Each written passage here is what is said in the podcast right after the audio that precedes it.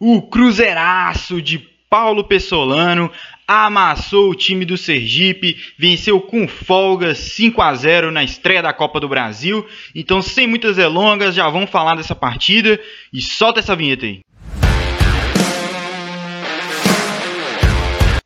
Tenham todos vocês um bom dia, uma boa tarde e uma boa noite, e ainda mais depois dessa vitória sensacional do time do, do Paulo Pessolano, Cruzeiro 5, Sergipe 0. Vou falar um pouco dessa partida, estou bastante satisfeito com o desempenho do time, não só o resultado, mas a forma como o resultado foi construído. Então, para falar um pouco dessa partida, eu já vou colocar na tela a escalação que o Paulo Pessolano mandou a campo né? Uma escalação que eu praticamente cravei no pré-jogo. Quem assistiu aí é, já saiu na frente nesse quesito. Só errei ali a lateral esquerda, que não foi o Bidu, foi o Rafael Santos. Né? Então foi o Rafael no gol, o Rômulo, que é o titular do Paulo Pessolano, a gente já sabe, o Oliveira e Brock na zaga, o Michael ainda de fora, etc. E o Rafael Santos como, como lateral esquerdo.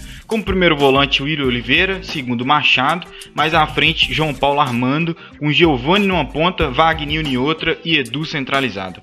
Um time que é basicamente o time titular do Cruzeiro hoje, né? Exceção aí do Maicon fora e Sidney também. O resto do time é o time que pelos jogos que já aconteceram, é o time que o Paulo Pessolano nesse momento escolheu para ser o titular. E eu não achei que o primeiro tempo foi ruim, igual algumas pessoas acharam.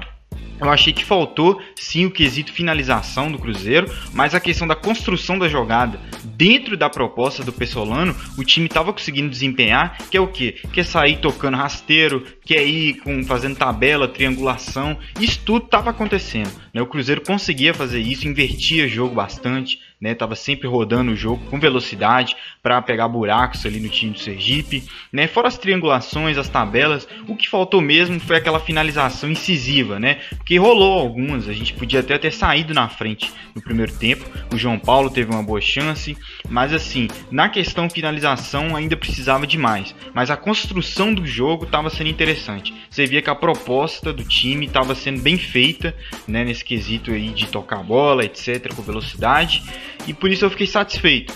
Mas o show mesmo foi no segundo tempo.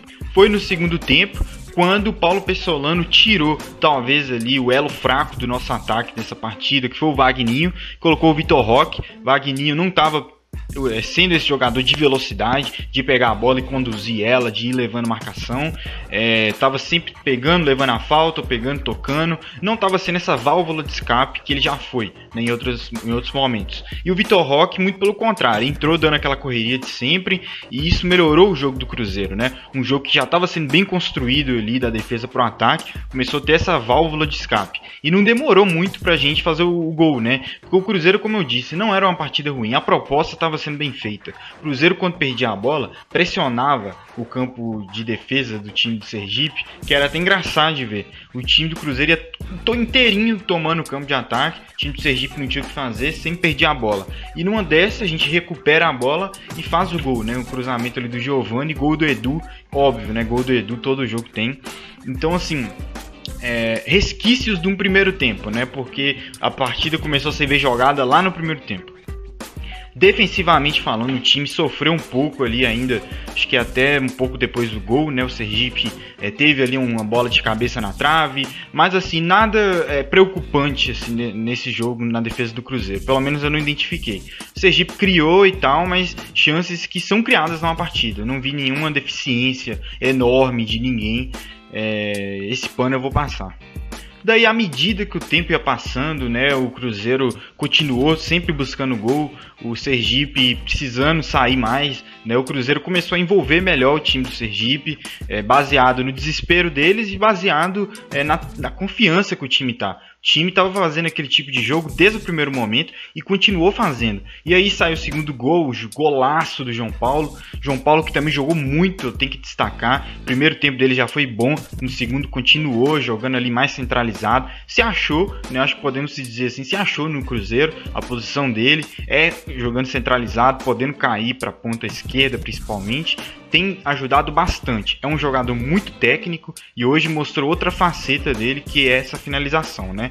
Jogou ali praticamente com a mão a bola e fez um golaço. E os outros gols foram consequência da pressão do Cruzeiro que não parou de desistir. O time, mesmo com 2 a 0 com 3 a 0 continuou é, posicionando o time bem à frente quando perdia a bola, pressionando mesmo. Esse perde pressiona, o Cruzeiro tá, tem feito muito bem. A gente tem que elogiar o Pessolano, porque pouco menos de dois meses ele já consegue tirar isso do time. É né? o time muito bem ordenado, blocos descendo ordenado, tudo muito alinhado. Então, esse quesito da organização da pressão, o Cruzeiro tem feito muito bem. E tem que destacar o Vitor Roque, né, cara? Fez dois gols, já fez um gol na partida passada, tá desabrochando. Ele é um jogador originalmente centroavante, mas que desde que estreou com Lucha joga de lado de campo, tem velocidade, né? Isso ajuda ele. E é isso, ele vem mostrando aí várias qualidades que até o narrador fica perdido, porque o moleque corre, o moleque dribla, o moleque é, faz gol de cabeça, né? Ele tem várias qualidades, e, e, mas é bom manter a calma. Vamos manter a calma, não é que o Vitor Roque é a solução do Cruzeiro, mas que tem sido uma grata surpresa aí, às vezes que ele tem saído do banco e tem colocado uma pulga né, atrás da orelha do, do Pessolano, porque o Wagninho vem em baixa e o Cruzeiro precisa de jogador de lado de campo, é uma deficiência do elenco, é uma coisa que a gente tem que analisar para a Série B, mas se o Vitor Roque aparece como opção, né, sendo efetivo, já ajuda bastante. Lembrando que a gente ainda tem um Vitor Leque machucado. Então é isso. Esse é meu registro dessa partida. Um Cruzeiro que jogou bem, cumpriu a proposta. Eu acho que o time vem mostrando que realmente está evoluindo. Você vê que o time do Cruzeiro consegue sair de pressão, né, tocando. O time toca muito bem a bola. E isso é um, um grande mérito do Pessolano, cara. A gente não pode tirar esse mérito dele. O time do Cruzeiro às vezes é rápido, sem precisar o jogador correr. Porque os toques são rápidos o jogador não corre, é a bola que corre no time do Cruzeiro muitas vezes. Então, assim, foi muito bom assistir essa partida. Vamos ficar um tempo sem partida agora. A próxima partida é o clássico, dia 6. Né? A gente tem um bom tempo de treino para aperfeiçoar ainda mais coisas nesse time. E é isso. Muito obrigado quem assistiu o vídeo até aqui. Peço para você se inscrever no canal aí, esqueci de falar lá no início, mas se inscreve aí no canal, deixa o like que ajuda bastante o canal a estar tá crescendo. E é isso. Até a próxima.